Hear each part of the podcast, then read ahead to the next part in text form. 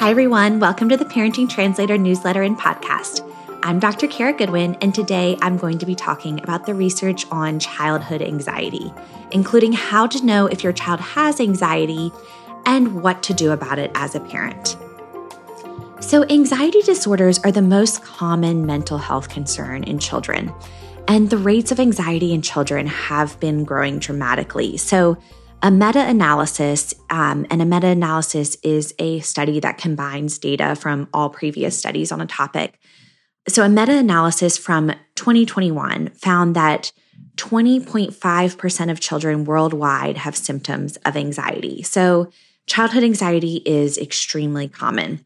So, in today's podcast, I'm going to be talking about how do you know if your child has anxiety? What are the common anxiety disorders in children? Is your child's anxiety your quote unquote fault as a parent? And when and how to seek professional help. So, first, how do you know if your child has anxiety? So, all of us who are parents know that it's really normal for children to have fears that seem irrational or out of proportion to the actual danger there is. Um, like being afraid of the dark is a great example, or um, being worried about your parents leaving. Um, so, a lot of children show anxiety about their parents leaving. But most children seem to outgrow these fears with age, or the fears do not interfere with the child's ability to do important things like make friends, go to school, sleep, or engage in other activities that are important to them or to the family. So, parents should start to be concerned if the fear or anxiety does not seem typical for their age, or if it starts to interfere with important activities for your child, like sleep or going to school or important activities for the family. Um, so, like interfering with your work as a parent or your ability to um, engage in activities that everyone in your family enjoys. Children with anxiety often show some of the following symptoms. So, they may complain of stomach or head problems. They may have difficulty falling or staying asleep. They might have difficulty concentrating. They could seem overly tired or on edge. They could have excessive worrying. Um, they could avoid certain things or activities that make them anxious. And they also may show irritability or being um, more prone to anger. So it's very important to know that when you see this childhood irritability, um, that it might be related to anxiety. It's really important to know too that anxiety can look really different in children than in adults. So in children, it's common that anxiety involves physical complaints like stomach ache, headache, being tired or not able to sleep. So they may um, put their anxiety into some sort of physical description that makes sense to them. It might also look like irritability or anger more than nervousness. So if you have a child that's really irritable, um, that could be a sign of anxiety. Young children may also not be able to describe their anxious thoughts or to accept that their thoughts are irrational or unreasonable. Older children with anxiety may know that their thoughts are unreasonable, but still not be able to control them and still feel anxious as a result. So, when we talk about anxiety in children, what are the specific diagnoses that we're talking about? So, first is um, generalized anxiety disorder. So, generalized anxiety disorder is a general pattern of anxiety that is not specific to a particular object or event. So, children with generalized anxiety disorder may worry constantly about a variety of topics, or they may show physical signs of anxiety that are kind of present a lot of the time. And their anxiety is so distressing that it interferes with school and other activities. The second disorder I want to talk about is separation anxiety disorder. So, separation anxiety disorder is different than the typical child that just doesn't like being separated from their primary caregivers. So, children with separation anxiety disorder would show a more extreme response to separation that is either more intense or lasts longer than other children their age. So, for example, if it's three months into starting a daycare and they're still just losing it every morning, then that might be a sign of separation anxiety disorder. Children with separation anxiety disorder may worry that something happens to their caregivers while they're away. So that might be something you might um, notice as a red flag when they're saying that they're worried that something might happen to you when they leave you. Um, the third disorder I want to talk about is social anxiety disorder. So, social anxiety disorder is when children are afraid of social situations. Older children might voice that they're worried about being judged or viewed negatively by others. Um, social anxiety disorder often results in school avoidance or avoiding any type of social situation. The next disorder I want to talk about is panic disorder. Um, panic disorder is diagnosed when children have regular, unpredictable panic attacks and have a persistent worry about having another one. So, a panic attack um, involves the feeling of heart pounding, trouble breathing, dizziness, and feeling shaky or sweaty. The next disorder I want to talk about is a specific phobia. So, a specific phobia is a strong fear about a particular situation or object um, these fears are so intense that they cause extreme distress and stop the child from going places or doing things that they want to do or that you as a parent want them to do. Common examples could include um, shots, that's a frequent one that we deal with this time of year, or just going to the doctor or dentist in general, dogs, thunderstorms, vomit. Um, these are all examples of specific phobias that are common in children. The final disorder I want to talk about is selective mutism. So, this is a very misunderstood disorder. So, selective mutism occurs when children have trouble talking or refuse to talk in situations that are new or uncomfortable for them. So, these children don't have trouble communicating with familiar people and familiar situations, but they only have trouble in anxiety provoking situations, which are often unfamiliar people or an unfamiliar situation.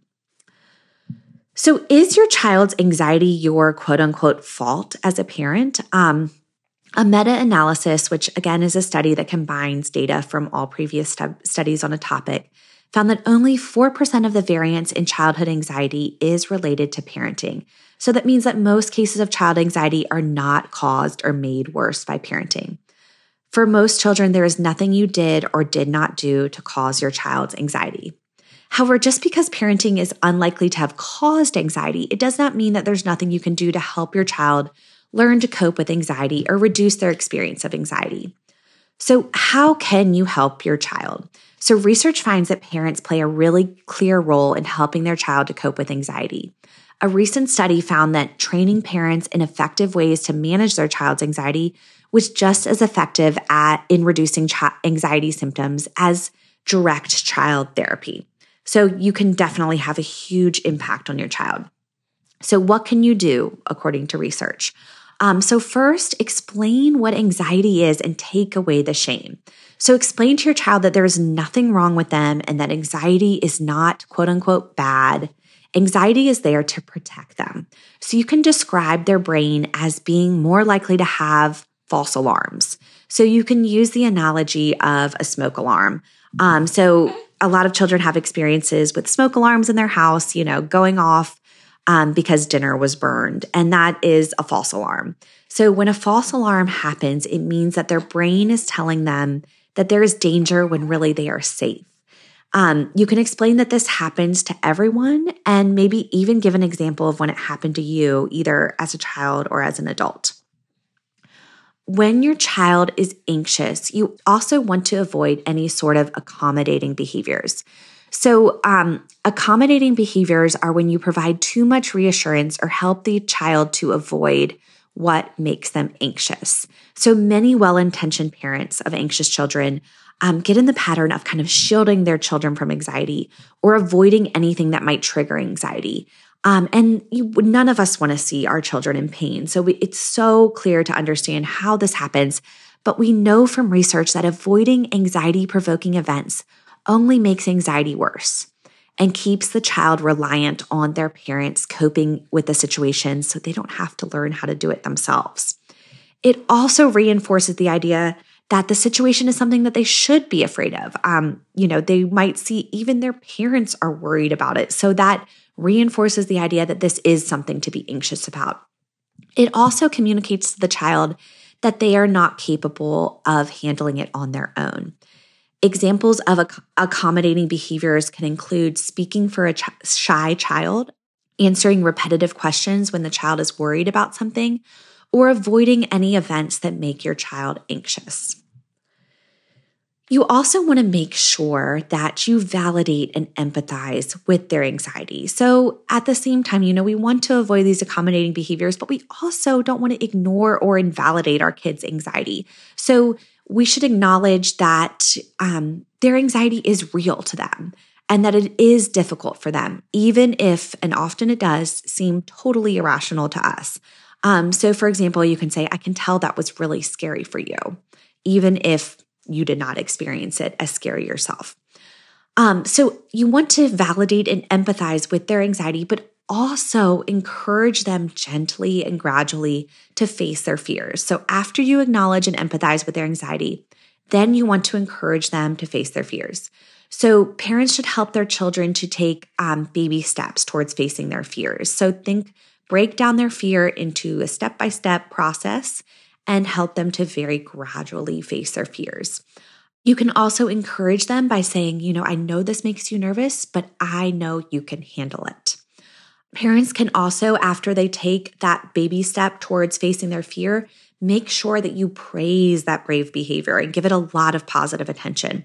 So you acknowledge that the child um, was anxious and that it was very difficult for them um, but they did it anyway. So rather than invalidating their experience with something like, you know, oh, see, that wasn't so bad, make sure you acknowledge it was difficult, but they did it anyway. It can also be helpful for parents to teach their children to learn how to tolerate uncertainty. So many children and adults with anxiety will try to avoid anxiety by reducing the uncertainty in their environment. So help your child to face uncertainty and learn to tolerate uncertainty in their environment by um, helping them to learn how to cope with uncertainty. So this could include not answering repetitive questions, um, making their days slightly different, like packing them a slightly different snack or lunch every day, trying out new activities they are nervous about, driving a different way to school, changing the order of a routine. So, introducing gradually uncertainty in their environment and then helping them to cope with it. Um, it's also important for parents to encourage their child's independence and ability to make choices on their own. So, allow your child the freedom to make mistakes, take risks, and even make the wrong decision from time to time. So, research finds that when parents are overly controlling, they're more likely to have a child with anxiety. Um, although this parenting practice of being overprotective um, could reflect the parents' anxiety themselves, it also makes sense that this behavior um, hurts children's confidence. So make sure you're giving your child the chance to have independence and make their own decisions. So, finally, when and how do you seek professional help? So, parents can certainly help their children to cope with anxiety, but it's also important to seek professional help when needed for childhood anxiety. So, how do you know if you need to ask for help? So, parents should seek help for any of the following reasons. So, if their child's anxiety seems to be interfering with important functions in their life, like sleep, eating, school, or engaging in any activities that they used to enjoy, you also may want to seek help if the strategies you're trying for your child's anxiety don't seem to be helping or making anxiety worse. Um, you might want to seek help if your child has been exposed to a traumatic event that is causing anxiety, or if their anxiety tends to be getting worse over time. If you do think your child needs professional help, ask your pediatrician or school counselor for a referral to a psychologist, doctor, or other mental health professional. Um, they may conduct an evaluation of your child, which likely involves some questionnaires and talking to you and your child about their symptoms. And after the evaluation, you will be told whether your child meets criteria for an anxiety disorder and what your treatment options might be. Um, research finds that therapy and medication are very effective at treating childhood anxiety, and in particular, a type of therapy called cognitive behavioral therapy, or CBT, helps most children with anxiety to show improvement in symptoms. Research also finds that therapy with um, something called in session exposure, which means exposing children to what makes them anxious during the therapy session, may help to improve anxiety symptoms. Um, parents can ask their providers whether they um, have been trained in CBT and use exposure in their sessions to determine if their approach is backed by research. Um, so that's all for today on childhood anxiety disorders. Thank you so much for tuning in to the Parenting Translator newsletter and podcast. and listen next week for more research backed tips for parents.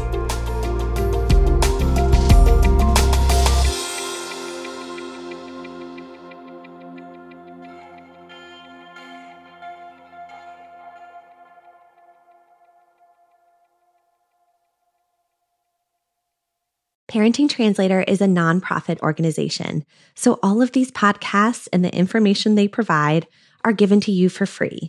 If you would like to support our work, please subscribe to this podcast and rate and review it. Thank you so much.